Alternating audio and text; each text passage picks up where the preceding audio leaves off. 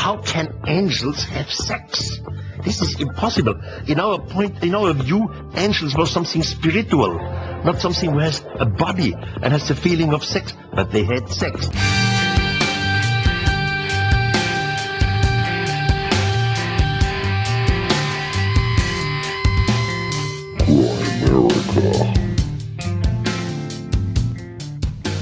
was in Egypt again. I was uh, before the Great Pyramid. I was just informed what they have done now with robots, new shafts, new channels, new new new uh, kind of things inside.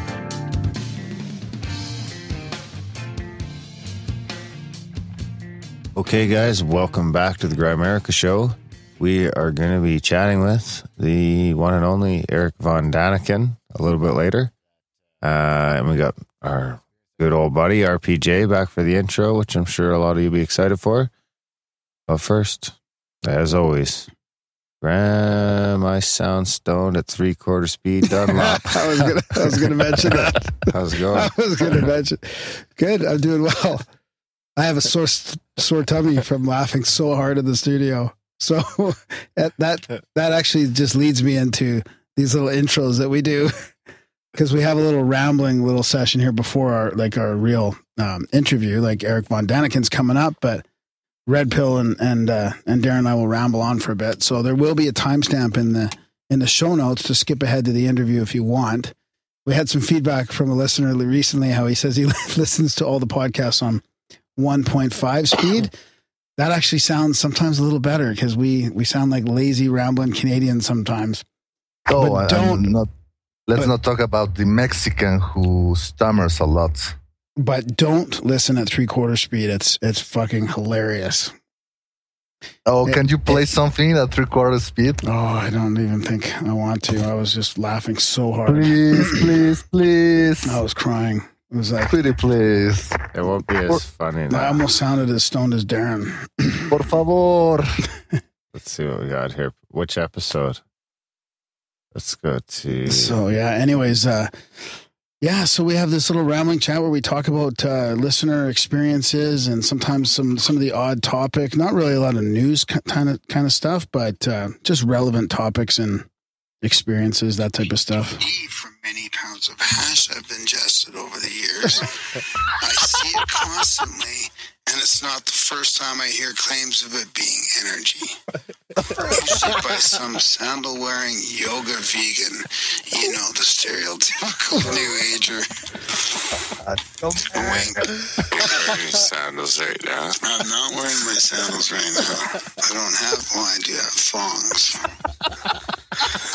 You probably figured out or someone told you by now, but I felt the urge to email you partly because of synchros. I've had a shitload of synchronicities last year when me and my girlfriend had a rough time, and then our relationship ended, and the synchros almost stopped completely.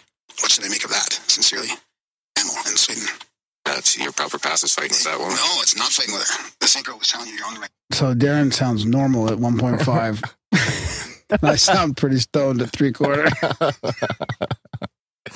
How lucky was it that the random spot I picked you were talking about Justin Hash and a thong? Yeah, yeah that was. I good. love it. Yeah. So there you have it, oh, Graham three quarter. So I've been dying to talk to you, Rad, about the UFO Congress. Mm-hmm.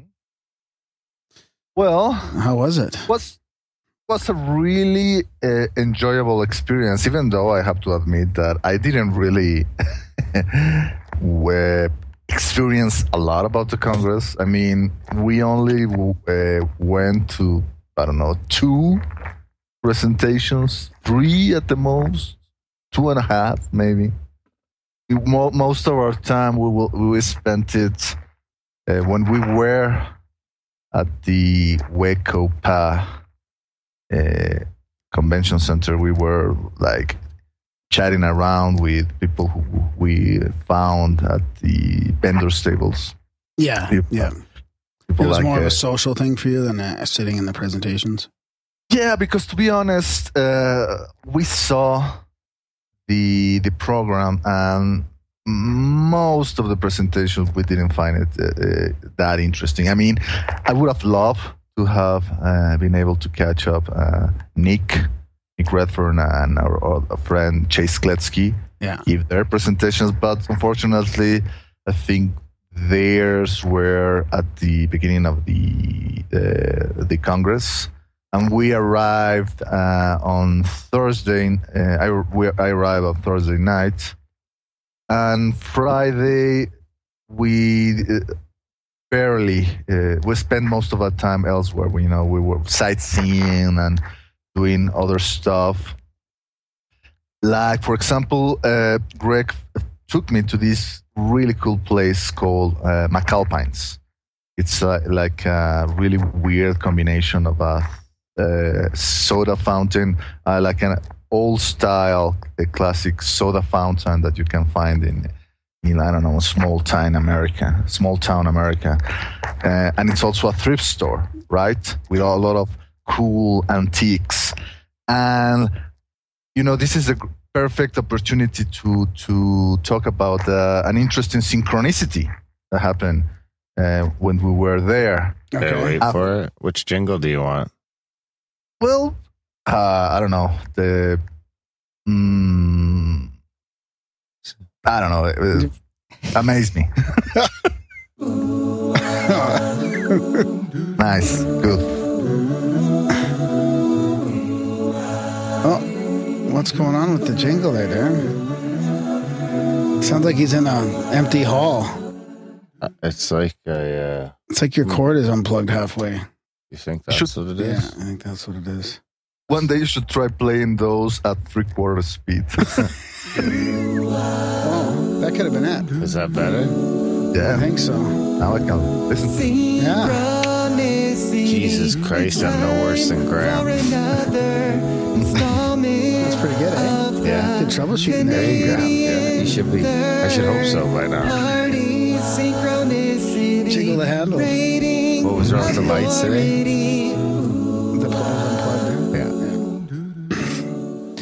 So there you go, Red. All right, let's let's now discuss this interesting synchronicity that happened on our first day at Phoenix, Arizona. Uh, so Greg took me to this place, right, McAlpines, and uh, he had been there on a previous trips. he had found it uh, simply by googling weird places in in Phoenix, and that was like at the top of the list. Oh, And it was really, really worth our while. You know, I mean, the the soda, the, the ice cream sodas were great. Um, the waitresses were also very good looking. and after we finished lunch, we decided to stick around. You know, just to look look around at, at, at what they had at the uh, thrift store part of the of the business, right? So while Greg was looking at the some uh, some jewelry that they had exhibited there, you know, he he actually ended up buying a um, a Navajo turquoise turquoise uh, ring. Uh, I was uh, looking at some uh, old furniture, and then my attention uh, ended up gravitating toward an an old draftsman table yeah. right? Like the kind of uh, tables that they used to have at They pivot, right? yeah the architect yeah where you know architects and, and engineers u- used to like uh, draw blueprints back in the day way before AutoCAD and all that Yeah. and as you guys know, I'm an, an interior designer by trade. So you could say that, you know, the- this uh, draftsman, draftsman table was in some way indirectly connected to what I do for a living. So that's really one of the reasons why I ended up going and checking out this uh, cool antique draftsman table. And on top of the draftsman table, uh, there were a couple of books piled up. Uh, these books were actually volumes from an old um, encyclopedia, an air and space encyclopedia that was published in 1968. Uh, one thing that you guys uh, uh, need to know about me, which you will find completely unsurprising is that I love encyclopedias. Ever since I was a kid, my parents used uh, actually uh, went through great efforts to to buy several collections of encyclopedias, Encyclopedia Britannica, and, and several others for me and my sisters in order for us to to to use them as tools for our homeworks assignments when we were at school right? But the thing is that even though even when i didn't have any homework to do i just love to to read those encyclopedias anyway. You know i mean call me weird call That me explains a lot, actually. yeah, that's what I did, you know? and that's what I ended up checking out this cool air and space encyclopedia. And the thing is that the first uh, volume of this encyclopedia, I was browsing through the pages and I actually managed to find uh, an article about unidentified, unidentified flying objects. Nice. And it was interesting because it was a, s- a, a good example of how the subject was treated much more different differently back in those days. Yeah. It was pleasantly very neutral and very objective. Wow. This little article, you know, it, it presented the pros and cons uh, about uh, the extraterrestrial hypothesis in order to explain away uh, UFO sightings, uh, and also the pros and cons of, of, of dismissing, you know, the the UFOs as only mis misidentifications and whatnot. It actually had very cool uh, tips on how to try to record your observations. You know, like using uh, the angle of the. Uh, uh, like elevate trying to to to record the elevation of the, the object and all of that using your thumb in order to try to to to check out the the relative size all the kind of things that uh, a field uh, investigator would love to have if they were to report a UFO sighting Yeah, right It's like all the stuff from the MUFON Field Investigator Manual. yeah, for sure, for sure. Those are the kind of things that back in those days they were pr- pretty paying close attention to. So I ended up uh, using my phone in order to to uh, take pictures of this article. In retrospect, I, I whoa, suppose that I, whoa, whoa, whoa, whoa, whoa! Don't talk about your dirty crimes here. that's not well, that's not a crime, man. I'm not like you know stealing money from the publisher. I mean, this is an old book. Sounds like piracy. Ah, probably copy copyright infringement. Analog, analog piracy instead of digital Yeah. piracy. Yeah, in retrospect, I should have bought, you know, at least that. Mr. RPJ. but uh, let me finish the, the, the anecdote. The thing is that I ended up calling Greg for him to check out this book, and he was the first to to notice that the name of Jacques Vallée was mentioned uh, in this article. You know, uh, Jacques Vallée and Hynek and, and all these people who have been in the field uh, for so many years, and this is where the synchronicity finally managed to come full circle because here we were in Phoenix, Arizona, a, a, a, a city in the United States I had never been in, on an express trip in order to go and try to meet Jacques Vallée and actually have a private conversation with him. So I managed to find this old, dusty volume uh, from an encyclopedia sitting at, on top of a draftsman pa- uh, table, something which is directly connected to my present, but with something that reminded me of my past. And in that book, there, uh, in that volume, there was uh, a mention of the subject we were involved in. You know, the, re- the, the the main reason for our trip, and not only that, but the person we were intended to meet in that trip was also present in the article. so I, I think that's, that qualifies as a pretty pretty good uh, synchronicity, all in all. Wonder how many UFO researchers were running around in 1968. It's a good question. It's a good question because uh, think about it. I think that this uh, encyclopedia was probably pub- uh, published before uh, the Condon Committee issued their, their report, the one that ended up uh, giving the Air Force an excuse to uh, close Project Blue Book. Yeah.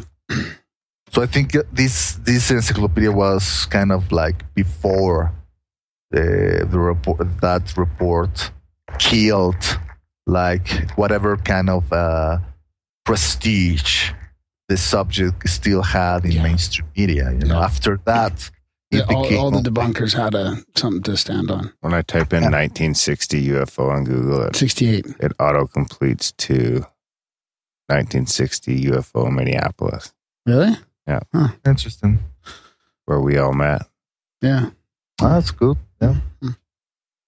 That's going to hurt your score. well, I just kind of looked at uh, 1960 UFO 68. investigators, 60s, but there's not nothing really that I can Yeah. cite. But Well, we know that APRO and NICAP were still. NICAP was there. Yeah, APRO was So there. was probably 10, no, 20, 50, no, no, no. I think it were hundreds of. hundreds. Oh, yeah. Yeah, Okay, sure. I'll give you 500. This is coming off of, you know, the 50s. the Only- I'll give, contact it, I'll give you. era. I'll give you. It's a good question. That one that, that you're So is the raising. encyclopedia a U? Is it U? Was it volume U? It was volume Vol- one. Volume one, Yeah. sure. So, so it was like a synopsis of each volume. No. No, was- No. the the encyclopedia uh, dealt with several aspects of uh, air and space, Oh yeah, yeah, yeah right, space exploration, aeronautics. aer- Hey. in aeronautic aircraft technology, and all that. I, al- al- I remember how I always loved to read about how jet engines worked and all that, and and, and seeing the cool pictures of. Uh, uh, military, you know, fighter jets. SR 71 Blackbird, all that stuff. Cheer, Okay. yeah, for sure. You ready for it? Yeah.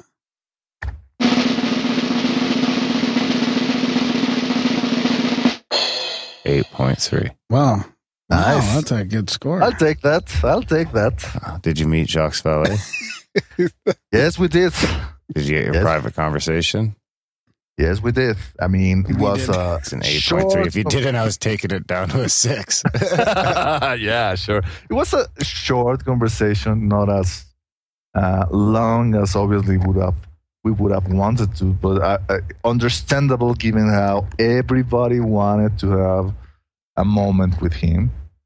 Also, because he's a very reserved individual. But think about it. I mean, if if Jacques Vallée is like a rock star in u- the ufology world, uh, well, journalists only tend to have like 15 to 18 minutes to interview a rock star. So, if, if from that consideration, we uh, had it even better than if we were to, you know, have a chat with I don't know David Bowie.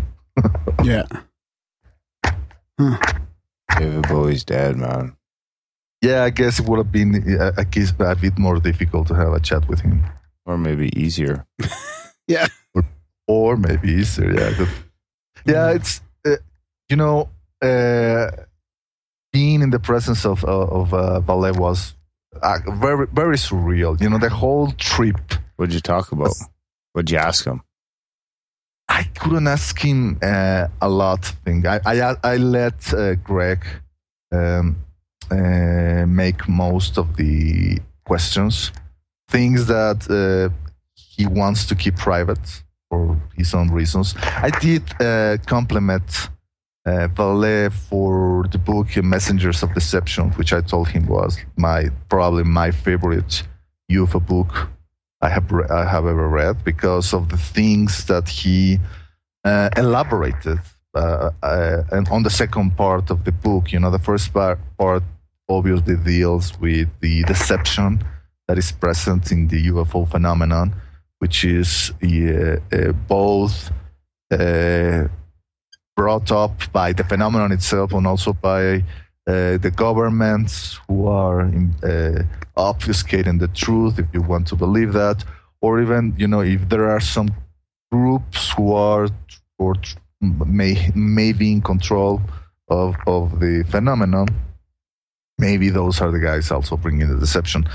But to me, the reason why messengers of deception stands up above above most UFO books is, a, is because uh, Vallée uh, uses uh, the idea of synchronicities in order to try to elaborate this model of the universe in which uh, consciousness and information become the building blocks of reality.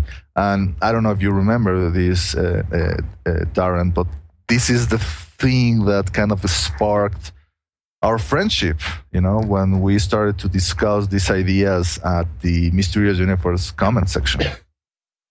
And talking about empty space and stuff too. We were talking yeah. about that stuff with Jamie John over tonight. Nice. Same yeah. sort of stuff. Yeah. Yeah, so we talk about. I, I, mentioned him that, and then he said, "Oh well, you should take a look at this uh, video uh, that is in my um, webpage." this uh, presentation that I gave to TEDx Brussels, and then I said, "Well, sir, I have I have watched that video like I don't know ten times."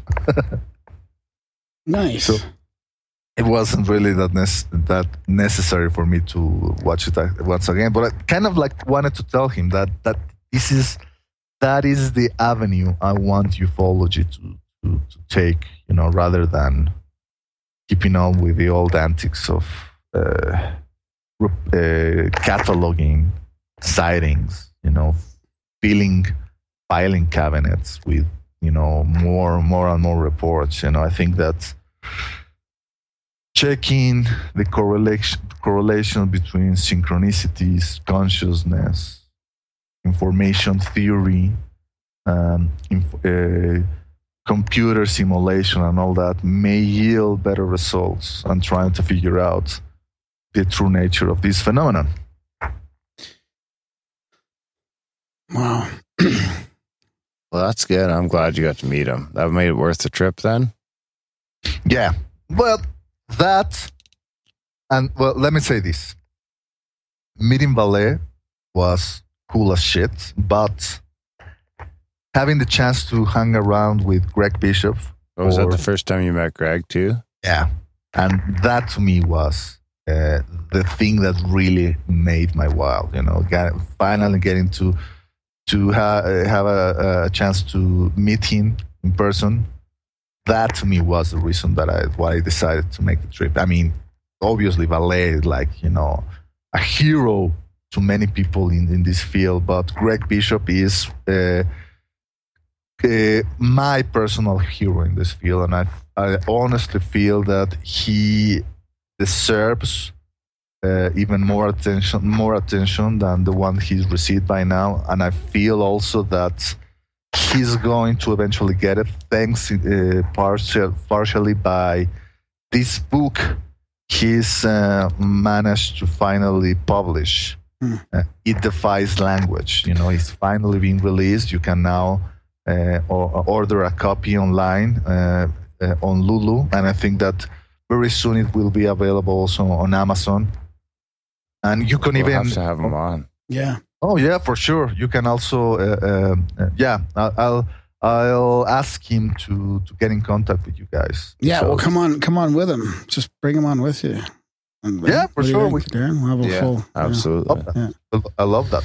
So, so did you guys? What did you think of Jacques Vallée's presentation, or, or was he actually? Did he do one, or was he just? Uh...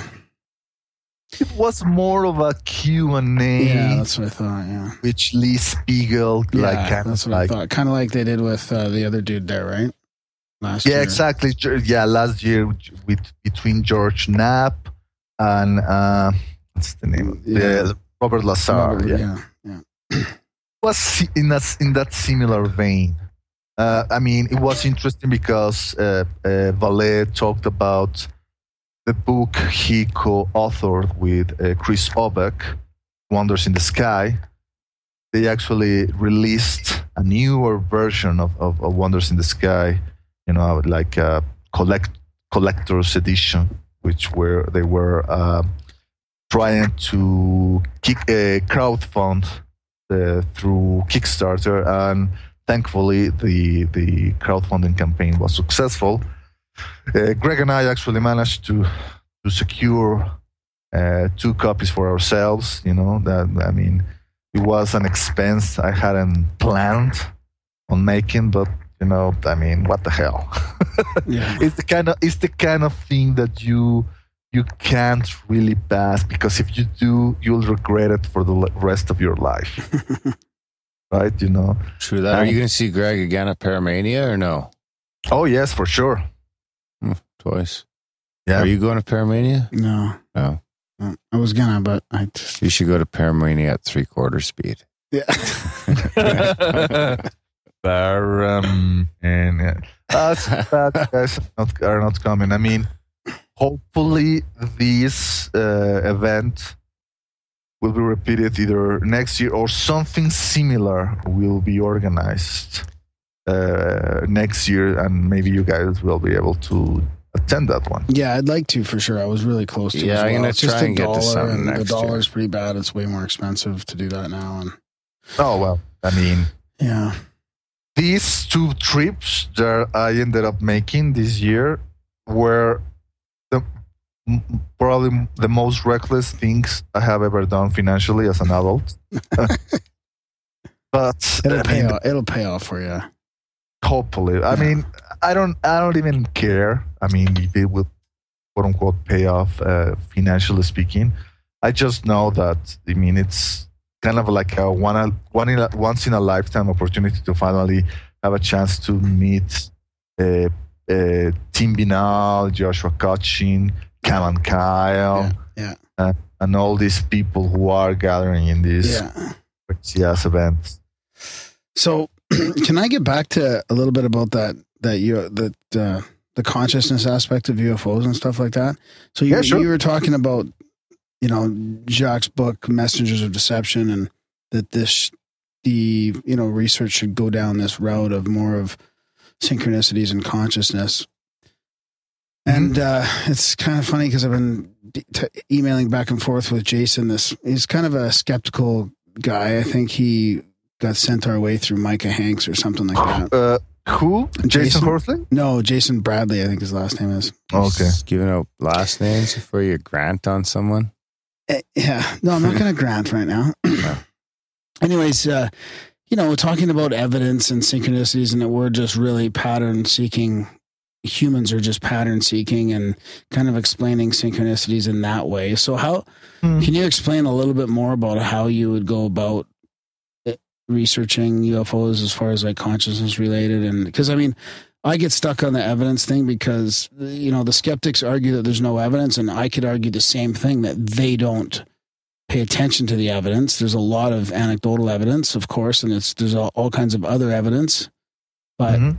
you know, and we talked about seeking the answers and wanting to know the truth, and and I was kind of saying like I don't really care about the truth in a lot of these respects. Like the answer isn't as important because I don't think we can come to an answer. Like you can't Yeah. measure the stuff using the scientific method a lot of times. And like for example, if we look at my sighting, it's something Yeah. happened, and I don't know. again. No, I don't. I'm not going to talk about it again. But just I don't know what it was. Right? It was a craft in the sky, or what it looked like. Yeah. There's Darren's laughing because I'm getting into it. Reverse dodecahedron spinning the opposite way. Yeah, there's mo- multiple people seeing it. So I don't know what it was. It could have been this. and it could have been see that. said he did.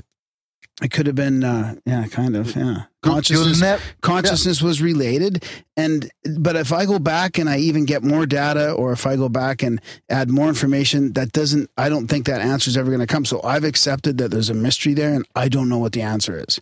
Yeah. It could be I mean, like five or six different things. Who knows, right? And I think that the, the important thing about that sighting was not trying to elicit whether it was a structured craft or whether it was a secret experimental aircraft. Hallucination. No, no, no. The, to me, and I think uh, i i- it's the same with you, the important thing is the impact that it had on your life.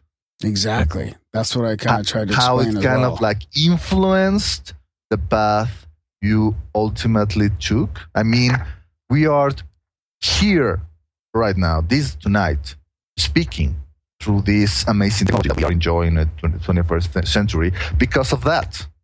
And because of things that also, I, I don't know, probably happen in my life, which obviously not as dramatic as that, but obviously also influenced my path. And also Darren had his own sighting, you know, probably wasn't as influential. You know, probably with him was more of a, you know, um, increasing kind of you know different elements that were ended up piling up, piling up, piling, piling up until you know there was some kind of like I don't know momentum or some kind of like uh, uh, Ancient Aliens. Yeah.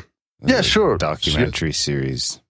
yeah, a critical mass ends, ends up uh, reaching in every one of us, and it's different uh, for each of us. You know, we all have our different individual path uh, to follow. What What's really cool to me, what's really, I mean, something that I keep thanking the universe or whomever is in charge of the universe every day is how all of these uh, influences helped us converge into this uh, moment in our lifetime, you know?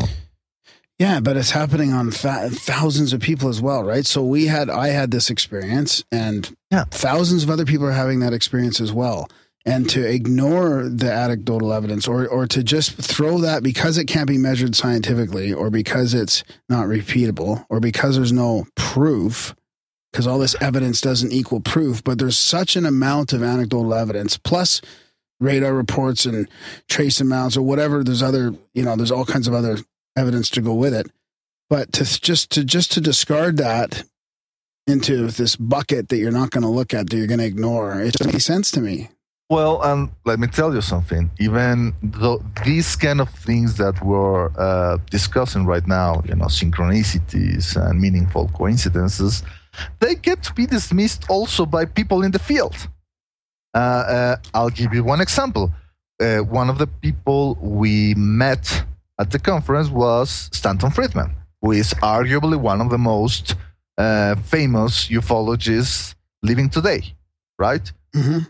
on on that on that account alone, it was really interesting to finally uh, meet Stan in person. So here, there he was, you know, standing all alone on his table, and uh, one of the things that we did, Greg and I, were we were uh, carrying a lot of uh, swag that we decided to to to have made in order to promote the book. It defies language. Uh, so Greg had all these bookmarks printed in Los Angeles, and I even went and printed uh, uh, a couple of uh, posters, you know, like large format images of the cover uh, of cover art that I designed for designed for him for the for the book. So I, I, I told Greg, you know, because I only had one of these posters left, and said I, I said to him, I'm going to give one of these to Stan Friedman, you know, just because. And I said, yeah, that's a good idea. So I went there, I introduced myself, and Stan was like, let me, he really didn't like uh, pay much attention to me. I gave him the, like the, the, the the the poster, you know. So I, I- I left him at the at the table, and Greg and I started to chat with him.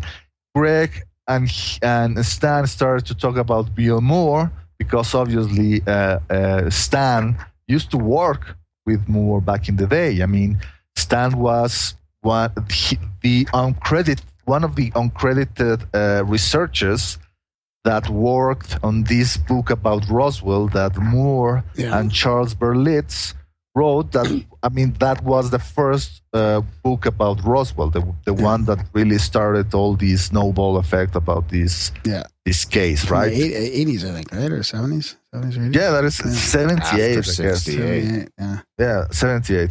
So uh, they started to talk about that, and then uh, Stan started to talk about how he ended up uh, finding uh, Jesse Marcel, right? You know, this serendipitous set of circumstances in which he ended up uh, being invited to this radio show because I think that the original guest hadn't managed to go, and so he went there in his place, and then some someone in the radio station say, "Oh, you should talk. You should talk to my I don't know cousin or something because he knows about UFOs, and the cousin then told him, "No, you should talk with my uh, CB uh, ham radio friend because he knows a lot about UFOs." So, and that radio friend uh, was Jesse Marcel, Jun- Jesse Marcel.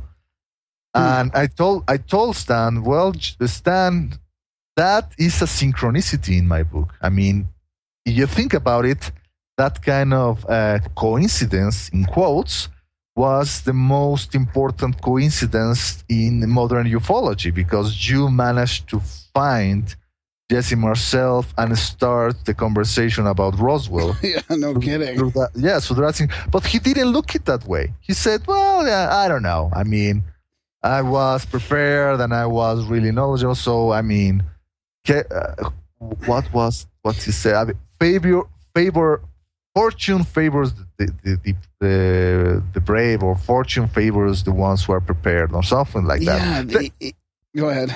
he was very dismissive of that, and I get it because he's more of a he's he's still in the nuts and bolts. Yeah, he doesn't want to come Uh, across like uh, you know too. Yeah, he kind of like tips in. He, tends to tip his toes on in the high strangeness and the consciousness aspects from time to time. And he says, "Well, yeah, obviously these entities, if they are more advanced than us, then obviously they probably know more about things like telepathy and you know the, the, the soul, reincarnation, and all that." But he doesn't get further than that. He's still in his antics of saying, yeah, Roswell, and yeah, and, and, and abductions, and yeah, and all that. I mean, and I get it. I mean, I, I don't want Stan Friedman to change. I mean, I, I, I understand that he had a very important role to play in the field. I mean, one of the important role was that he was like the, the one who managed to get and confront all these nagging skeptics in these TV shows with Larry King and the like. You know, he was the one who could stand his ground against, I don't know, Seth Shostak and Bill Nye.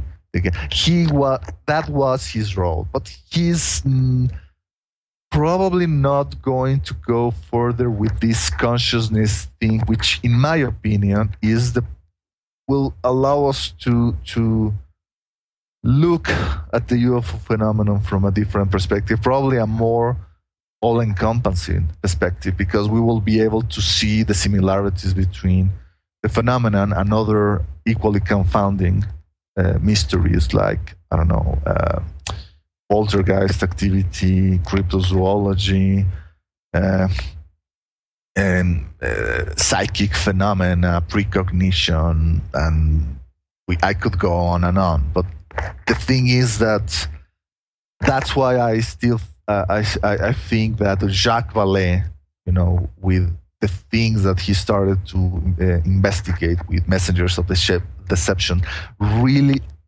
uh, pointed the way forward. You know, the problem is that most ufologists uh, have not paid attention. I mean, the, in fact, the last time that uh, Jacques Vallée was in a, a UFO public event, he was literally booed out of the stage No, because is that No, why? yeah. Is that why he doesn't go anymore that much? that was that's what that's why he ended up, you know, like uh, leaving the field. Well, he didn't leave the field. I mean, he left the pub- he left the public aspect of the field. He kept doing what he does, you know, researching the the the, the topic, uh, you know, in, uh, on his own, Hmm.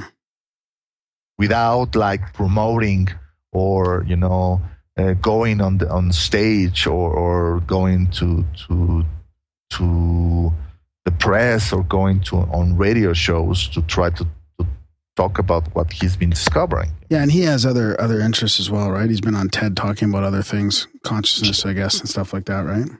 Yeah, he he's a venture capitalist. You know, he's uh, he, uh, ufology. I think is not the way in which he makes a living, No, no.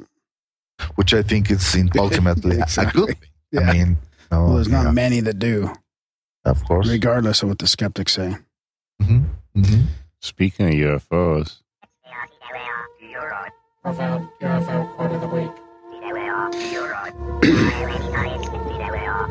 All right, this should this should be a good one. So this is a profound UFO quote of the week. I don't know if I've heard this one before. I called the front end crew, the aircraft commander, and as I pressed the intercom button, I heard a conversation between the navigator, pilot, and co-pilot. They were obviously seeing something out of the front cockpit cockpit window of the aircraft. classic Freudian slip. And I think the remark at the time was, God damn, look at that thing go. Without telling the rest of the members of my crew because I didn't want not want them to leave station, I put my assistants in charge and stepped out onto the corridor and looked out the window towards the front of the aircraft, which at this time was beginning its mission turn around from almost due south to a westerly course off the southern tip of Gotland Island and turning on a heading more or less towards Copenhagen. And at that time, I saw three bright glowing objects flying in a triangular formation. Our mission aircraft at the time was doing approximately 450 or 500 knots, and these appeared to be closing extremely rapidly on a parallel course to the aircraft. They appeared as round, glowing red fireballs. The nearest thing I can describe to it is an old fashioned cook stove lid that's been overheated and it's just glowing red, or like something you'd seen on an anvil in a blacksmith shop. The glowing red of metal. Mm. The one thing that astounded me was the colossal speed. Even after compensating for our forward direction and they were moving in the opposite direction, paralleling the aircraft, they would appear on the horizon and had swept across my complete range of vision from the front of the aircraft to the rear and going over the horizon towards the Arctic regions. It was just a matter of two or three seconds. Wow. And just as I was sitting there, open mouthed, astonished, watching, oh no, I lost it here. You lost your spot in the Yeah, monologue, I the lost UFO it. monologue. Okay. Disappeared. and just as I was sitting there, open mouthed, You your- astonished, did you lose your page? watching this phenomena flash by, there on the horizon ap- appeared three more identical objects. And I watched no less than five or six groups of these things appear suddenly on the horizon at great speed, past the aircraft, and disappear into the Arctic regions near the near the rear of the aircraft. It was just incredible. I've never seen anything move like that in my life. That was George Lynn Guthrie, Master Sergeant, Crew Chief of Airborne Intelligence Crew, Russian Voice Intercept Processing Supervisor for the Air Force Security Service Command. Witnessed UFOs flying in a mission over the Baltic Sea in November 1970. Hmm. Nice. that was a Really nice story. That was a good one, eh? Yeah. So, so staying on that topic, I, I just have a, an email from a listener uh, talking about uh, some of that stuff there. We get some feedback every now and again, Mhm. and it's kind of UFO related. Aloha, Grimericans. I want to say, like many before, have stated that I really love the show. I started listening about three months ago around New Year, and I wish I had started sooner. Your UFO episodes are my favorite, if I say so myself. I always appreciate it when you throw the UFO question out there. My family has had some experiences, and myself. So far, only strange, some strange lights in the sky, but always awe-inspiring and a little freaky when they happen. And then he asks about uh, if we know about the quantum consciousness theory. He's a senior in Waldorf, Waldorf High School, and he did a paper on the subject that only scratched the surface of the theory.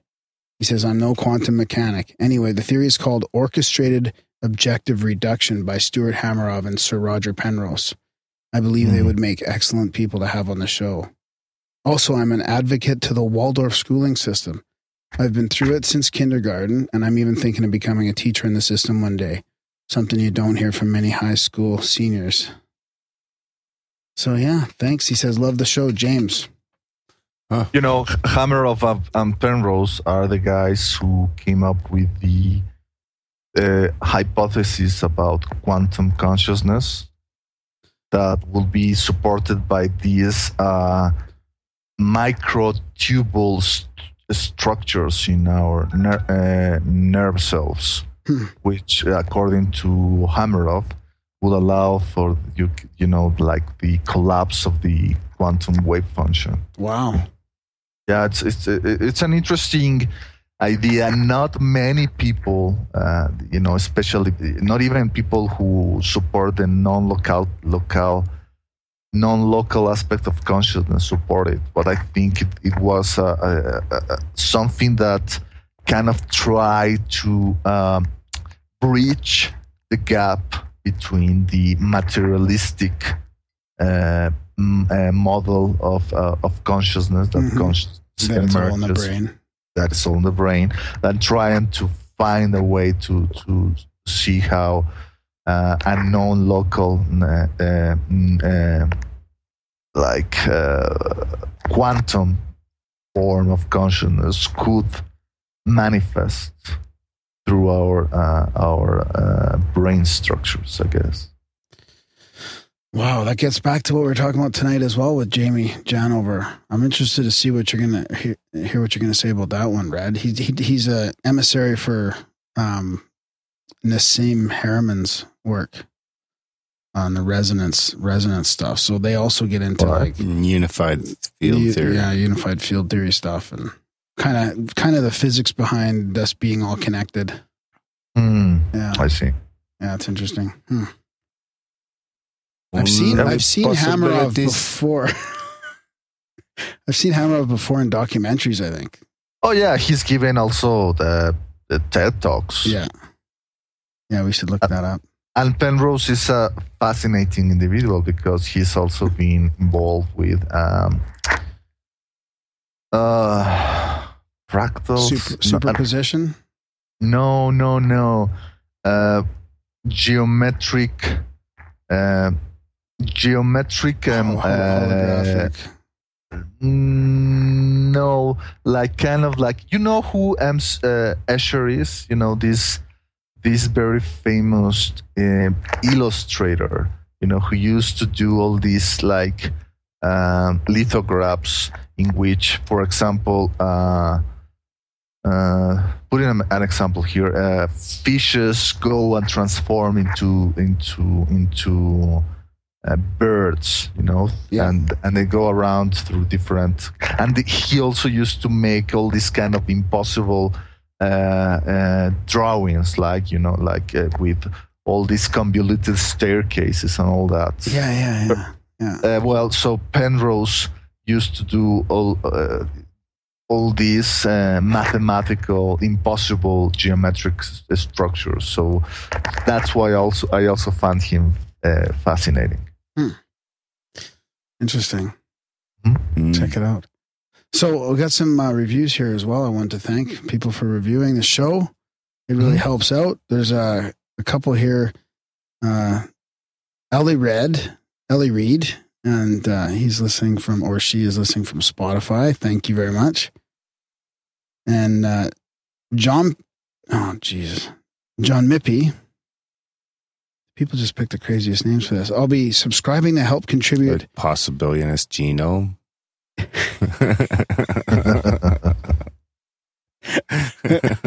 okay, you, you got me. There was some reason behind that. He says, uh, I'll be subscribing to help continue keeping Grimerica ad free. Thanks for satisfying my curiosities. And Domino7 says, These guys are open minded and respectful. I appreciate the quality of the guests and the quality of the actual audio. Well done on all fronts. Hmm. And then uh, Dixie D621 says, Great podcast that gives back to the fans. Get in on the giveaway. Donate now. And they're talking about our little fundraiser for a new computer in the studio because our computer is about almost 10 years old and it's running out of juice. So we're trying to be I think it's proactive. Steam. I think computers run on Steam. Yeah, not juice. This one does. So we're raising money. We want to thank everybody so far that's donated. We're almost halfway there. Um, Yeah. We're trying to raise like about just over two thousand bucks. I think it's 125 tickets or 125 donations, um, or to June 1st, I guess. Hey, Darren, June Yeah, 1st, which, which is, like our three year three-year. three year anniversary, and uh, we're just getting. We need a new recording computer for the studio, and it's been really uh, good so far. So thanks to everybody for helping out. And the regular subscribers help out with our our fixed expenses every month. Like yeah, we got a bunch of new subscribers. Not, not a bunch, but a handful anyway, which Oh, is good. promising. Yeah, yeah, because we don't have any ads and we don't have any portals or sponsors or nothing. It's just uh, listener supported fully. Yeah, we don't get as many donations as you think. Um, but our subscribers are there every month, paying the bills and producing the show. And really, it's those people that uh, you guys can thank for the show still being around and doing so well, Yeah, and sending giving us room to grow. and sending in stories and Absolutely. Sharing the show is huge. yeah. Yeah. So- check out grimerica.ca slash upgrade. Um, that's going to give you all the details on the Grimerica prize pack. It's an iPad, come on the show, swag pack. Uh, grimerica.ca slash support is where you'll find your different options for monthly subscriptions. yeah, come on the show with it with a guest too, right? Yeah. pick a guest You and pick we'll, the we'll get guest. on. And RPJ will come too, right, Red? Yeah, for sure. Yeah, we Right just on. pimped them out. There you go. so so Red, do you have so anything? check out support. uh, Even a buck a month is cool. Um, what else? Newsletter. Grimerica.ca slash news. On your iPhone? You have to type in the slash news. Spamgram. Hopefully the app is coming soon. Yeah, we're gonna have a. Yeah, I think that that'll Uh, happen. A Gram- a Grimerica app. We're work. it's in the it's in the works. Yeah. Wow. So yeah, and spamgram is G R A H A M at grimerica.com. And uh, Red, do you have anything else you want to talk, mention before? Oh, you've got some. Uh, yeah, you've been on some podcasts recently, right? And you you're kind of kind of uh, starting up one with Adam, right? Yeah, well, Adam has this uh, this project of the Friends to Know uh, podcast, in which I'm trying to participate as much as I possibly can. Unfortunately, I'm not going to be able to join him next Thursday, which is the night we chose to to record our sessions. But you know, we'll try to make by. Also, I was recently invited to um, the podcast of a, uh, a colleague of mine at the Daily Grail. You know, he goes by the name Mickey. You know, he's uh, uh, an Australian guy, a really, a really uh, good uh, writer uh, and commentator about, especially the subject of transhumanism.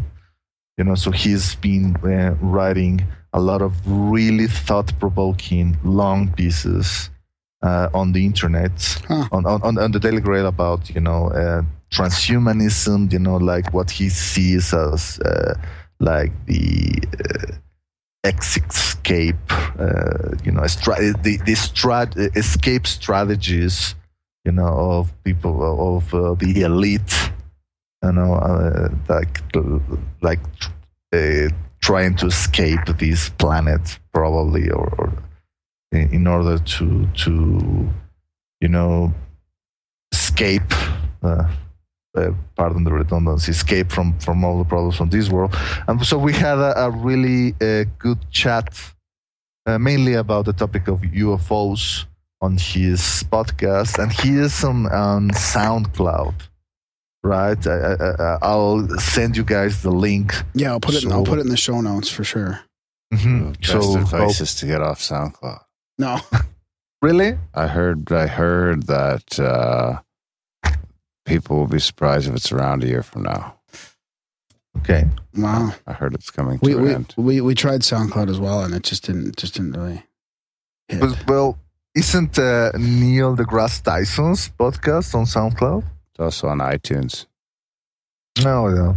Hmm. Then I see your point. Yeah. But uh, so does he? Does he sort of correlate some of the transhumanism stuff with the secret space program and that kind of thing? we kind of talked about that you know the secret space program and all that uh, how our views on that we also sp- uh, like the couple of nerds we are was uh, spent a lot of time talking about uh, sci-fi movies we talked about Batman versus Superman. no not not really because it wasn't obviously uh, oh right, okay. no premiere yet. i went to see that uh, last week i i enjoyed it I don't know about you guys. Have you seen it? No, yet? I, I'm gonna go soon. Soon though. Yeah. Okay, well, I, I, I'm I'm waiting to see you you guys your opinion because uh, I want to talk to people who have already seen it. You know. Well, isn't Wonder Woman in it? oh yeah. Well, then it'll be good. well, I'm still a little partial to Lynda Carter though, but no, Gal Gadot as Wonder Woman will not disappoint you. Believe you me. okay, good. You know, what I mean, There I. I, I think that, yeah, I think uh, please go watch it, and and if any listeners wants to give their you know opinion, please share it with us. What movie were you guys talking about? Uh, Man of Steel, actually. Oh, Yeah, because he uh, Mickey saw it as an example of uh, uh, ancient aliens being portrayed in, in modern culture, culture. and I and I see the reason because well, uh, without going into a lot of spoilers, it's the idea that the planet Krypton sent a lot of uh, space probes into different worlds, and one of their ships crashed into our own planet like twenty thousand years ago. And yeah, I told him that uh, the reason what I um enjoyed Man of Steel was not because of the ancient aliens angle, but because of the seeing how they portrayed Superman as an alien. Right? Yeah, I mean, it was kind of uh, like the the major spin on saying, okay, Superman will have a huge impact in our world, not only because he's like you know the the Man of Steel, you know, capable of like leaping uh, uh, skyscrapers and all that and flying, but because he is an alien and he will be the answer to the "Are we alone?" question. yeah. That alone will be like a major blow into our, you know, uh, paradigm. Nice. Well done. Yeah. Well, thanks. Thanks, Red. Yeah, Yes, thanks for Yeah, joining us. Enjoy uh, enjoy the chat with Eric Von It was a fun chat with Eric. Yeah, he was uh, very spry and it was great. Oh, I'm eager to listen to this one. That's Yeah. six in the morning Yeah. on Easter, Good Friday. Yeah. That's a Okay, so- sacrifice. That not that many bottles of wine, I guess. well, it was three, it was three p.m. there. on- Oh, yeah, on a long Yeah. weekend. So Yeah. Oh well. Yeah, that was good. Right. he, he talks a lot about, he gets into some of the modern UFO stuff as well now. So it's interesting. Oh. Yeah. Not, Yeah. not super modern, but, you know, like that's not just the ancient alien stuff. So, Nice. Right okay, on. guys, enjoy Okay, the chat thanks, with. Eric.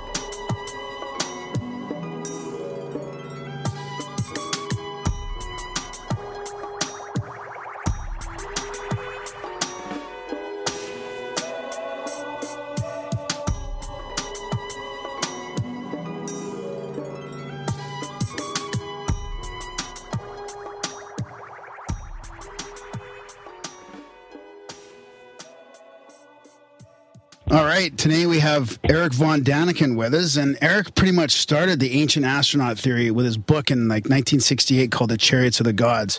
Most of you have probably heard of him. Since then, he's read dozens of books, or he's written dozens of books, over sold over like 65 million.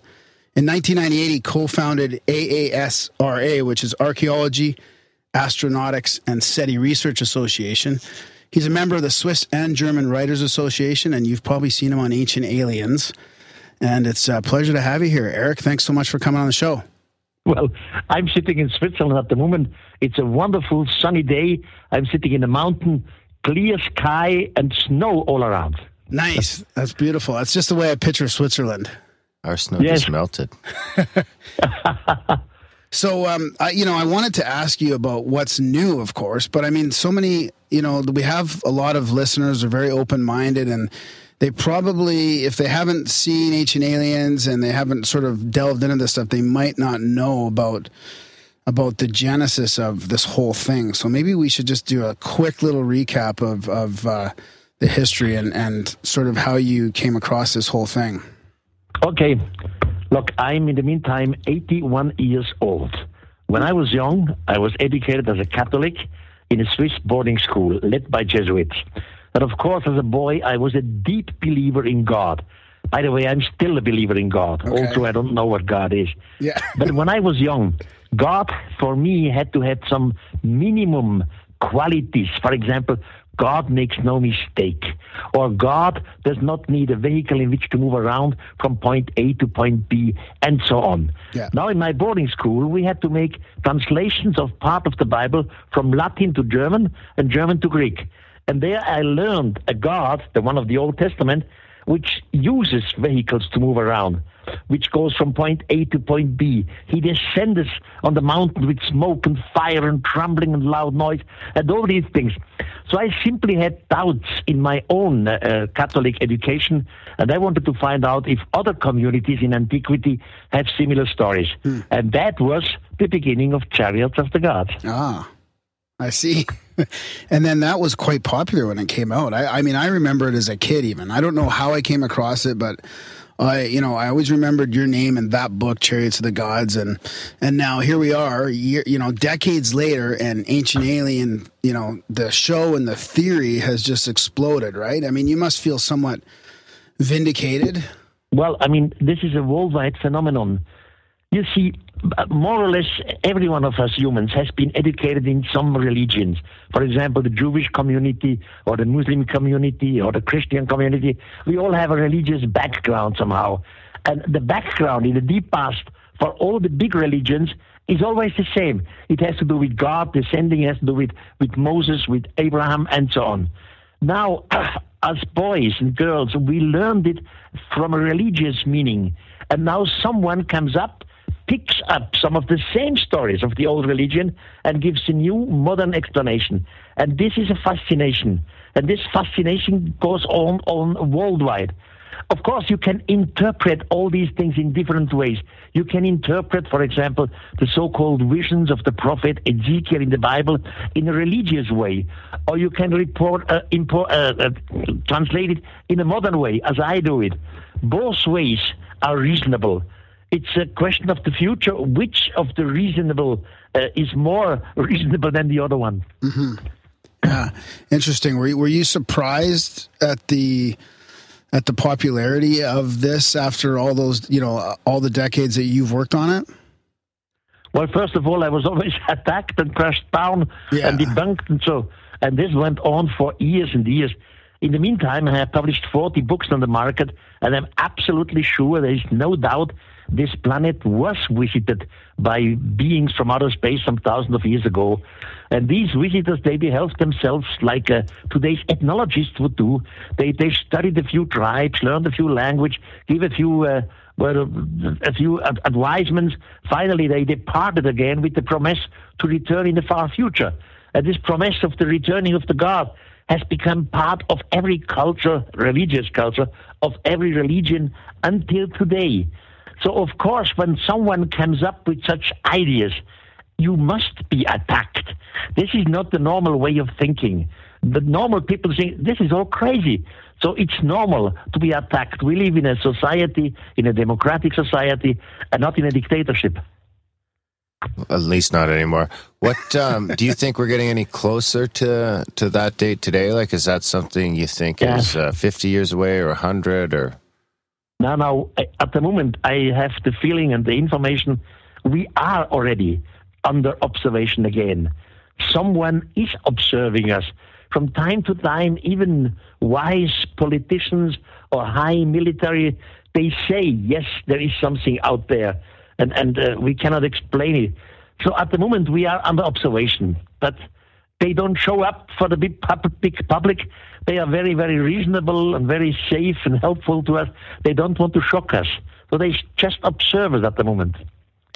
But they are back. You see, 400 years ago, 450 years ago, when the first Christians went out to the world, all these missionaries, all these conquerors, for example, Francisco Pizarro, he was a Spanish man. He came for the first time to Peru, today's Peru.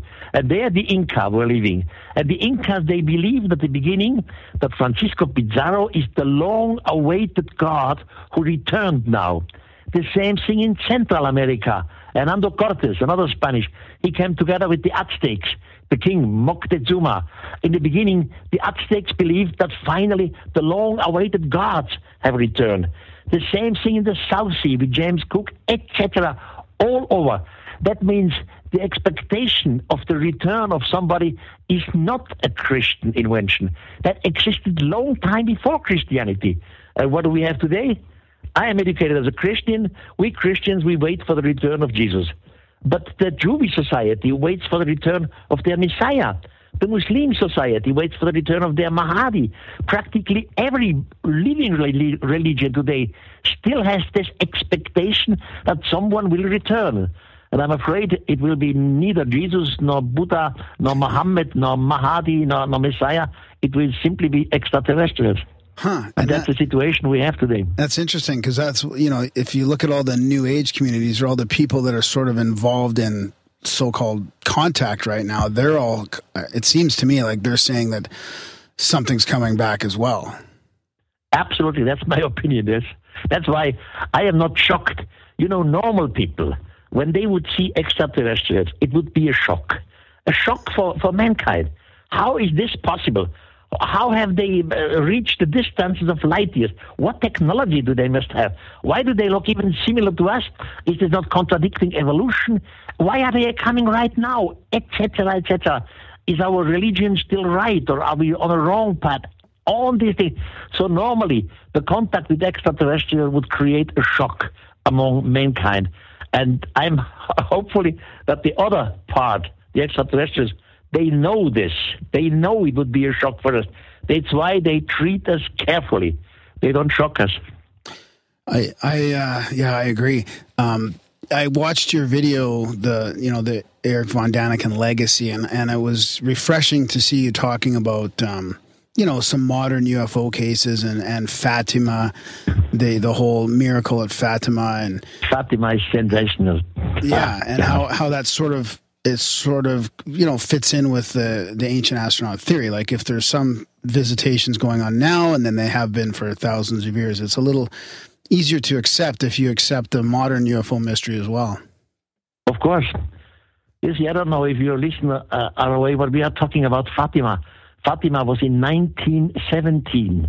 It's a long time ago. And Fatima is a little village in Portugal. And of course, Portugal is Catholic. And at that time, uh, three children had the so-called vision of the what they believe the Holy Mother, the Virgin Mary. And uh, this uh, Holy Virgin Mary gave a message to one of the children of the child. Uh, She was a, a girl with the name of Lucia, and the, Lucia gave this message to the Pope, and the Pope should publish it in the year 1960. And the Pope read the message together with other high priests, and he said, I, I cannot publish the message. It would create a panic. So it was not Holy Virgin Mary. If it would have been the Holy Virgin Mary, he could have published the message. Because the Holy Virgin Mary, according to the Catholic uh, uh, tradition, is the, the mother of Jesus. So she knows what she's doing.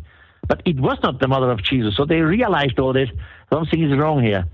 Even at that time, in October 1917, 80,000 persons were out in the field in, in Fatima watching, and 18,000 persons saw the so-called the, uh, the miracle of the sun. The sun, or a light, was descending to the 80 80,000 people, spending colors of red, b- b- b- white, blue, orange, and so on. And all this went on for eight minutes. So it was not just a hallucination. Yeah. And then this light disappeared again after eight minutes. 80,000 people saw it in 1970. This is all crazy stuff. Yeah, that's a good example. So you've been uh, all over the world, sort of looking at the different sites, and I was wondering, what do you suppose in in all, all your research is the kind of the best evidence? The one thing, if you're pointing people who are kind of giving you a hard time about it, where do you Yeah. think is the first place to to point them to maybe give them an attitude adjustment? Well, we have optical references, optical proof that we have proof out of the holy writings. Now, optically, Americans just go to Mexico, and there is a Maya place with the name of Palenque. Palenque is a Maya city, an old city with pyramids. Yeah. One of the pyramids is called the Temple of Inscription. And there, under the Temple of Inscription, in the year 1952, they found a, a tomb.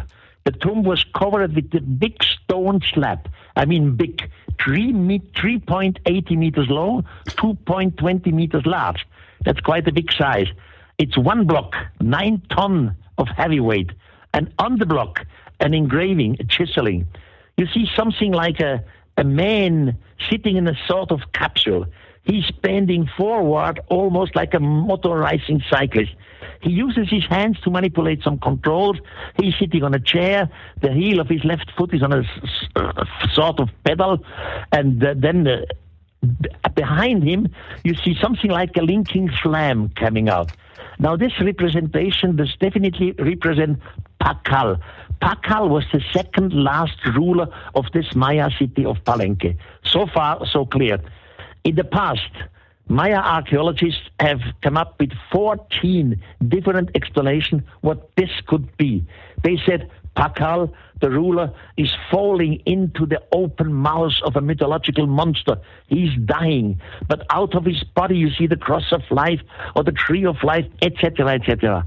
In the meantime, the newest translations made by Maya specialists, they say Yes, it is Pakal, the second last ruler, but it has nothing to do with the mythological monster, nothing with that.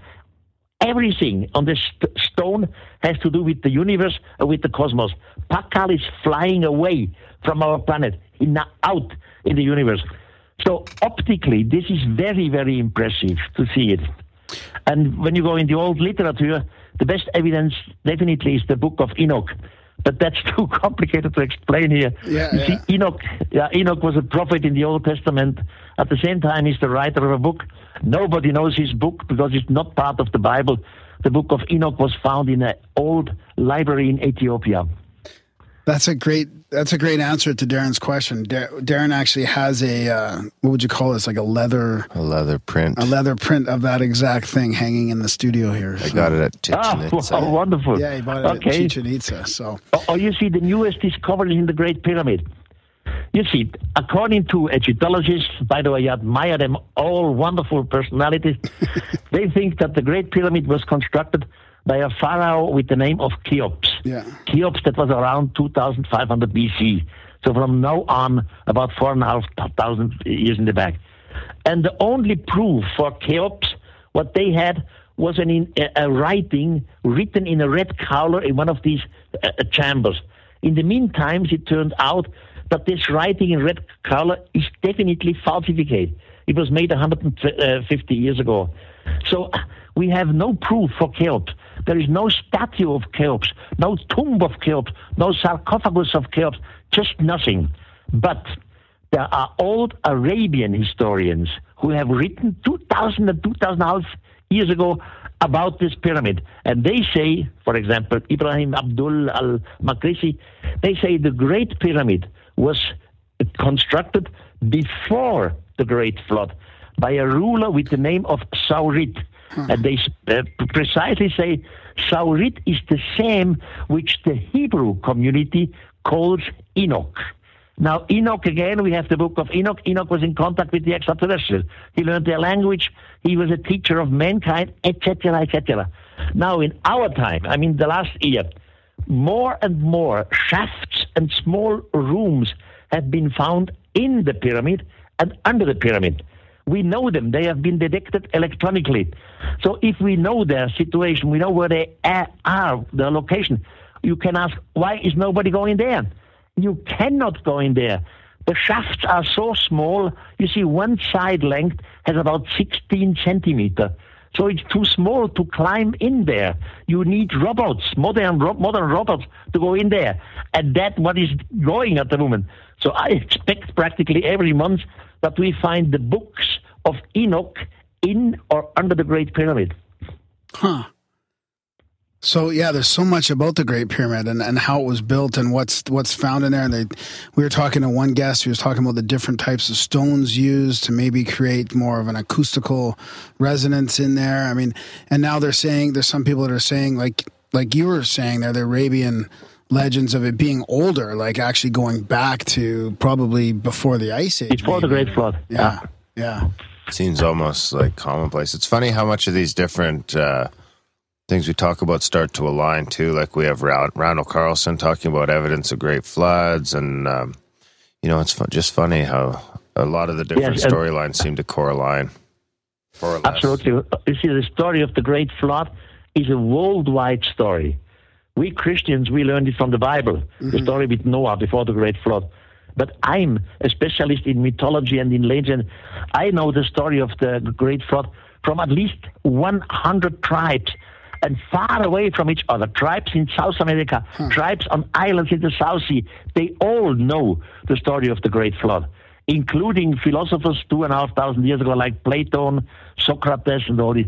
So it's it's fascinating. There was something some thousands of years ago. We found ruins underwater, definitely covered by water, and not only in the Mediterranean Sea, also in the Pacific Ocean, also in the Atlantic Ocean. So there was a change, definitely, somewhere, a change in climate, a change in the water, and today, slowly and slowly, we come closer again. Yeah, and people are starting to come out with the with the evidence that this happened faster than we thought. Like we exited the ice age a lot faster, and like North America, where we are now in Calgary, we're under an, a mile of ice, and they're Yeah. saying that that melted way faster than they thought. It wasn't over thousands of years; it was over maybe decades or even less than that, and that's what caused a lot of the a lot of the damage south of us. So yeah, it's it's interesting how this all this research is is starting to sort of push our civilization, our advanced culture back a little farther than we thought. Uh, you know, I even saw some links on your website there to news items about you know man creating fire way back when, and uh, Easter Island not not being uh, uh, the guys not being at war with each other from Easter Island. Like everything seems to be changing right now. The the Ah, history. that's good. I mean, there is also a lot of rubbish among the community, which is normal. Always when new di- discoveries come on, a a lot of rubbish exists too. But for my case, I definitely have enough of indications, clear indications, to prove that this planet was visited some thousands of years ago. You see, I'm aware some thousands of years ago our forefathers were Stone Age people. Of course, they were afraid, for example, of natural catastrophes. They realized an earthquake. They could not know what is an earthquake. They see it's something with the with the gods. Or they had they saw the lightning coming down from the sky. They heard the thundering uh, next to it, and they could not understand it. So the first religions definitely were natural religions. Our Stone Age forefathers, they adored nature. They praised the sun and the moon. They were afraid of natural catastrophes and so on. But that's only half of the story. Because then, later, some extraterrestrials dis- descended. They were called the gods again. And they also descended with smoke and fire and trembling loud noise and so. Now, how can you make a difference between natural catastrophe and these so-called gods? The so-called gods, the extraterrestrials, they were talking. They gave information and scientific information.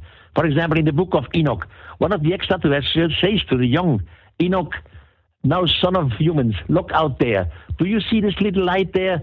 You humans, you call it moon, but the moon has no light. The moon has its light from the sun. And then he explained him the different phases of the moon. Why is the moon sometimes half? Why is it full? And so on. He explains them our calendar. So your planet surrounds your sun in 365 days, etc. So these are scientific information. An earthquake or a, a, a thundering does not give that sort of information. So we always have to differentiate between natural religions and the real extraterrestrials.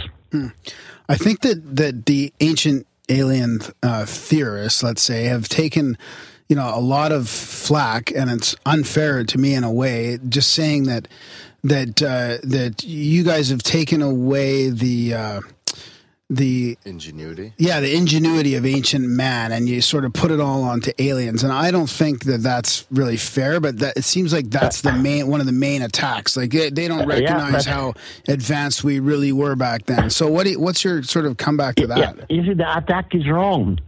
They always tell us that we believe that our ancestor uh, did not make these uh, gigantic buildings, pyramids, and so on. Yeah. We say the extraterrestrials made it. That's rubbish. it was always the humans who constructed, for example, the pyramids, the gigantic temples. It was always the humans. The extraterrestrials never made their hands dirty. The question is, why did the humans made it and with what technology? Now, the natural answer is, well, the humans did it for the gods. What kind of gods? Well, the gods as we had before in nature, earthquake, lightning, and so on. That's not true because for natural catastrophes, you do not construct gigantic buildings, temples, statues, and so on. They were adoring the gods. Now I said the gods made it. Great pyramid. As I said before, some Arabian uh, historians say it was made by Enoch. Enoch was in contact with the extraterrestrials. Now I think the dirty work, the handiwork, really the humans made, but the engineering work with all these shafts and, and tunnels, the engineering work came from the extraterrestrials. Maybe even some tools to make it easier. But the dirty work, work itself, we did it.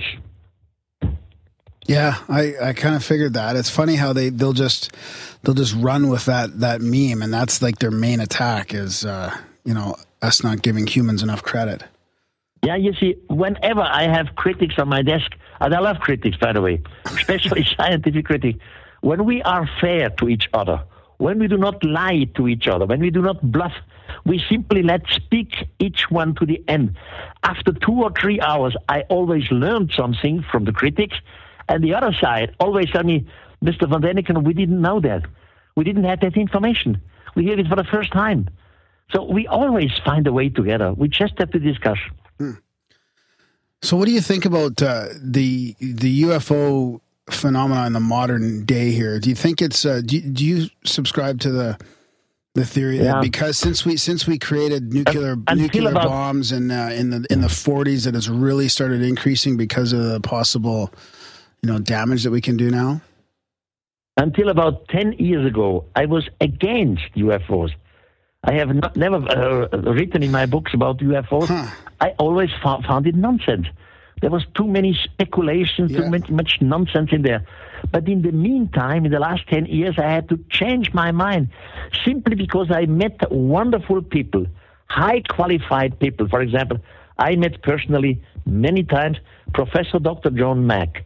John Mack has published a book about abductions. Yeah. And he's a very serious man, Harvard professor. Yeah. Or I met some uh, high politicians, you know, like uh, your governor, Fife Symington from Yeah. Arizona. Yeah. And he clearly says, yes, we had this sighting. And he was, Fife Symington was before he was a, politician, he was a, a, a fighter, airport, uh, aircraft fighter. He says, I clearly can differentiate between our technology, what we have, and a technology which is not from this earth. So more and more personalities I had to change to talk to them. That's why I have to change my mind. Yeah. In the meantime, I think, yes, there is something out there. We are under observation. What about your own personal experiences? Have you had any any sort of uh, either, No. either religious or spiritual experiences or No, UFO I, I sightings would love to, but I, I never had. I, I had some wonderful dreams, yes, but that's only dreams. In reality, I never saw a UFO. Do It's a shame. They always fly away when I show up. Graham too. Yeah. Yeah, Do you um do you give any thought to the fact that these uh, things could be maybe interdimensional or maybe terrestrial in some way, uh, anything like that, or is Well- it uh, from a different uh, universe or or sorry, Well, a different we- planet? Yeah, we really don't know. Inner Earth, no. There is no hollow Earth. I don't believe of this uh, idea. But other dimension, that's quite possible. We don't know how many dimensions exist. Even astronomy, astronomy doesn't know it. We don't know uh, how they move, how they move from star to star or from one reality into the other. We have no idea. All what we can say, because we can film it, photograph it, we have it on radar, there is something here which is not from our technology, not from our planet. Where it comes from, no answer. Do you think Of course, some of these UFO people, they say that they had contact with them. There are UFO uh, sightings which the people had discussions with them, and they asked them, "Where do you come from?" And in all these discussions, they never said we come from another dimension, or uh, they always said we come from another solar system. The same thing, by the way, in the deep past and concerning the past, thousands of years ago. I am the specialist. up there, some humans have asked them, where do you come from? And in none of the case they said, for example, we came from Atlantis or we came from another continent. They always point to the stars. We came from up there. Yeah, that's a good point, actually. Have you uh, have you done any research into the Paracas skulls? About what? The Paracas skulls. They're the Paracas. yeah. Aha. You need a para. Yes, of course. You see, this is a phenomenon which not only is in Paracas. Paracas is in Peru, south of Lima, about 150 kilometers away from Nazca, with these funny lines in the desert. Mm-hmm. There you have an elongated head, but it, you don't you don't have it only there. You find it worldwide. This is a worldwide phenomenon in ancient Egypt, in ancient Asia, in everywhere. And the question is always, why at the hell did humans make these gigantic elongated heads? Now they said they did it uh, to copy, to, to become more beauty, or the young man who grows up had to become a priest with a lo- elongated head. I think this is all not true. They did it, our ancestors, because they saw the so-called gods, the extraterrestrials, they had a longer head as we, and they wanted to copy it. There are pictures of these elongated heads in, in ancient uh, writings, ancient books, for example, in Egypt. You find them. So they were there. They had elongated head, and the humans simply wanted to be or to look like them. That's why they start to copy it worldwide. Who do you think? Uh, who do you think uh, are some of the best uh, people coming up, sort of taking up the torch? Well, uh, worldwide, I I know a lot of wonderful personalities who deal with all this. You know, in the United States, Giorgio, Giorgio Tsoukalos from the series Ancient Aliens. He's brilliant. We are friends since he was a child. He grew up in, in Switzerland. And we have this international organization, this uh, uh, Ancient Society, or a society to explore the extraterrestrials in the past. And we have about 8,000 members only in the German speaking world. And among these 8,000 members are at least 10% top scientists, very good uh, personalities. So this story will never end, even if I die. It, it continues, it continues. I am Erich von Däniken, not the only author who writes about this subject. In the meantime, worldwide, we have about 20 different authors, and some of them are pretty good. They make good research. So this will continue, and you cannot stop it anymore. Do you think that uh, do you think that it's really going to start opening up? Like, I mean, Europe's going through a pretty tough time right now, um, and North, but you guys seem more open to this than us in in North America. Like, we seem sort of a little bit closed minded. Like you mentioned, all the scientists involved, and I feel like there's not as much dogma against this stuff in Europe. Yeah, but now in, in Europe, we still have the same thinking as you. You see, the scientific community always they want to be to be uh, reasonable. A scientist want to be reasonable. Now, for example, you have a TV uh, station or you have a newspaper magazine or whatever. Everything has an owner. The TV station is owned by some party, political party, or rich family, whatever. Or the news magazine has an owner behind it. So, and all these owners they want to be reasonable too. So the reasonable people, the scientists say, you cannot reach the distances from one star to the other because these are measured in light years and there is no technology to do this. So this is reasonable. Now, a, a journalist cannot come up in his magazine or in his television show with a serious, reasonable UFO case because this seems unreasonable. And the owner of the state, of the state or of the newspaper, they want to be reasonable too. They say we cannot use this uh, editor in chief anymore. He's an idiot. He's telling unreasonable stuff.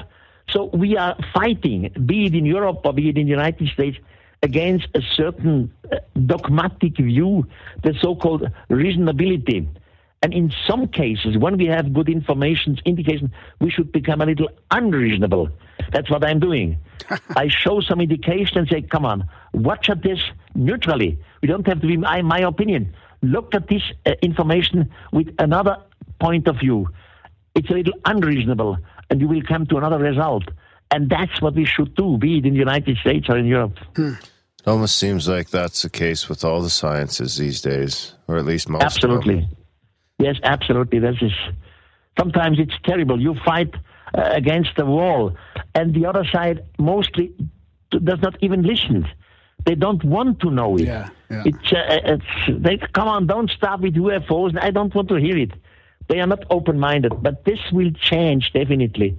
It's always a question of the generation, and there is a new generation growing up, and they have, uh, because of the films and the TV series, they know more about extraterrestrials, about this possibility than the generation of our father.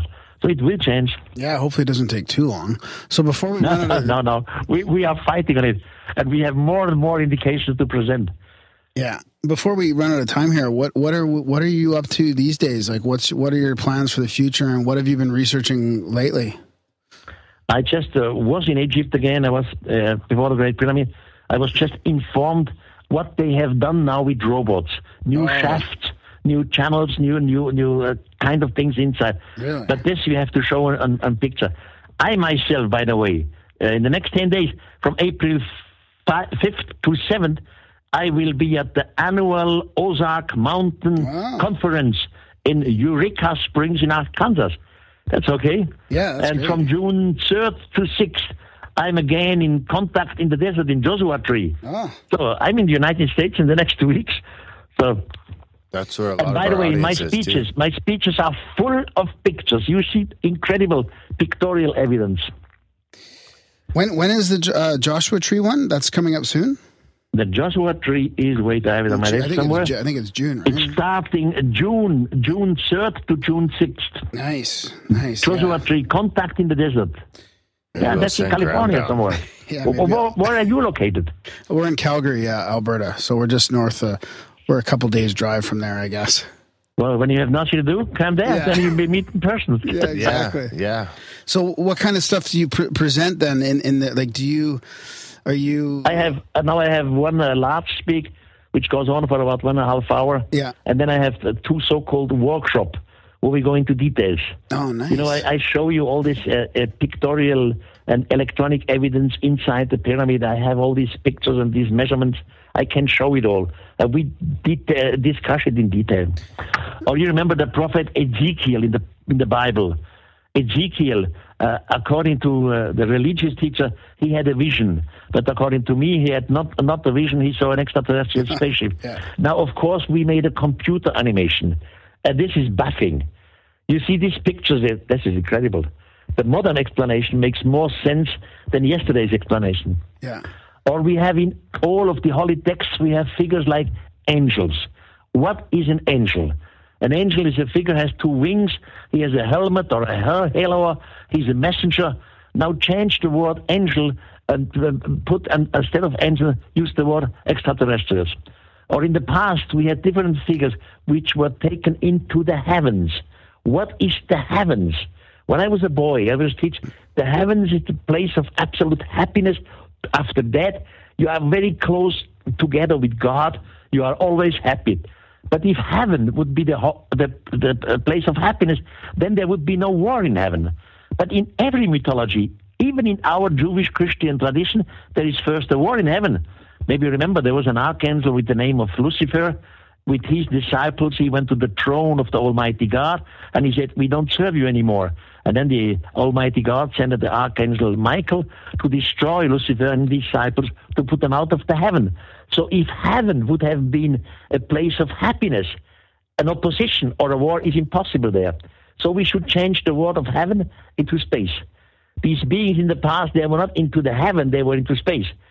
Uh, And they came back to earth. So we just have to change about 10 words in the old holy writings, 10 words with modern meanings. And the meaning is completely different. The sense is completely different. So these kind of games I'm doing with the listeners in uh, on Joshua Tree, you know, in the contact in the desert in these in these workshops. And are, are you guys always coming up with new evidence as well, or new new things from ancient science Oh, yes. and archaeology? Like Yeah, you're- that's a that never-ending st- story. Still, stuff is being discovered all the time.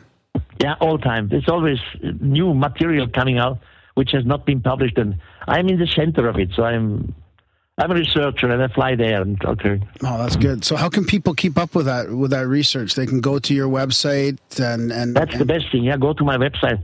I I don't even know the the, the figure of my website, but you'll find it. Erich von Däniken is there. Yeah, I think it's ericvondaniken.com, and then you can get to your AASRA Okay. from there. All the latest news and all that kind of stuff. It's great. gentlemen, I have to stop here because I have to run away in Switzerland. All right. Well- but I hope sooner or later we will meet together. Yes, enjoy At some of the conferences. you bet. Enjoy the enjoy your day and enjoy your trip And we to have a glass of wine together United somewhere. States. All right. Absolutely. Yeah. Yeah. Okay. Have a good weekend. Thanks, Eric. Thank you for Uh, calling me. you're bye welcome. bye. Ciao. Bye-bye. Bye bye. Ciao. And that was Erich Von Däniken, who, of course, we did meet Yeah. Well. in Minneapolis. We didn't want to bring it up because it's kind of a touchy subject. oh well. My, yeah. We won't get into that, Yeah. but we didn't want to bring it up. We didn't Yeah. want to bring back any bad memories. Yeah, that was a great chat. Yeah, it's interesting. I I don't know. It's I wonder what a couple years will bring with more and more of this research and more and more people interested in it. Yeah, I read Chariots of the Gods. Really? Yeah, When was that? Like a, a while ago? Or? five years ago. Really? Eh? Yeah, five or six years ago. This is kind of what kicked you off into this Yeah, whole really thing, is. right? It's really what kicked off this podcast was that conference where we saw Eric and yeah. yeah, he really plays more of a pivotal role around the whole thing than because it was his book, and then he was the person we I we were going to Minneapolis. Wow, that's the person Oh, right. I was going to Minneapolis to see. Which fucking two months later we had a website. Six months later we had a podcast. So yeah, that was like the genesis. Eric and chariots. Hmm. when they write the Grimerica Bible, that'll be Genesis. Yeah, that's interesting. I wonder. Graham's cult. So yeah, he was uh, he was a faster talker than I expected. That was great. We got a lot of 81. a lot of information there. Holy yeah, he really packed it in. yeah. It is really uh, he does a good job visually, so it is worth checking out. Um, some of it, some of it can be kind of a stretch, but some of it, uh, some of it's hard to deny that something's going on there. Yeah. And of course, uh, maybe we'll tell Napoleon to incorporate. I'll send him a picture of that. Uh, That thing that you got there, yeah, that leather. Cthulhu or whatever Yeah. it is, the flying dude. I'll send that to Napoleon and get him to incorporate it in the episode art so that you can just look at your iPhone right now and probably look at it or your Android. Some of those things You are know, tough. There's so much going that. on. There's so much going on in that picture, right? That you know, you could you could almost say that there's a snake. pedal, there's a he's holding snake the- there as well. That's the gas pedal. what? And then look at the snake a though, right? Couldn't blasting out the back. couldn't the snake be some sort of archetype from psychedelics, and he could be like, Oh, you know, going from one level of consciousness to the other, not necessarily Earth to space, or who knows? yeah. Anyway, take a look at your phone and you might see what we're talking about. What were you saying about the art? I'll say not a lot of shows do that. What specific art? The specific art that pops up on your player for the episode. Big thanks Napoleon for that. Yeah. His links in the uh, show notes. Big thanks to Justin for doing the newsletter. Big, Big thanks, thanks to- Darnell for doing the website. Big thanks to Graham being a dick. Big thanks to Erich Von Däniken for coming on. Oh, yeah, big thanks to everyone who's bought tickets for the Grimerica upgrade so far, or not bought tickets, but donated to the cause and got a ticket in return. Um, we're about a third of the way there. So, uh, yeah, keep them coming. Big thanks to people. If you haven't got uh, one yet, get yours now. Yeah, we do need a new computer uh, seriously before this one crashes. Anytime. This fucker could go down anytime. Check that out, grimerica.ca slash upgrade. Uh, check out grimerica.ca slash support and get on a monthly support plan. Uh, spam Graham over at G R A H A M dot com. Uh, at, at. There you have it. Maybe Graham dot com is still open. And uh, more important than anything, tell your friends about this show. Thanks for listening, guys. And we will see you next week. Contend that we have been visited by extraterrestrials in the past.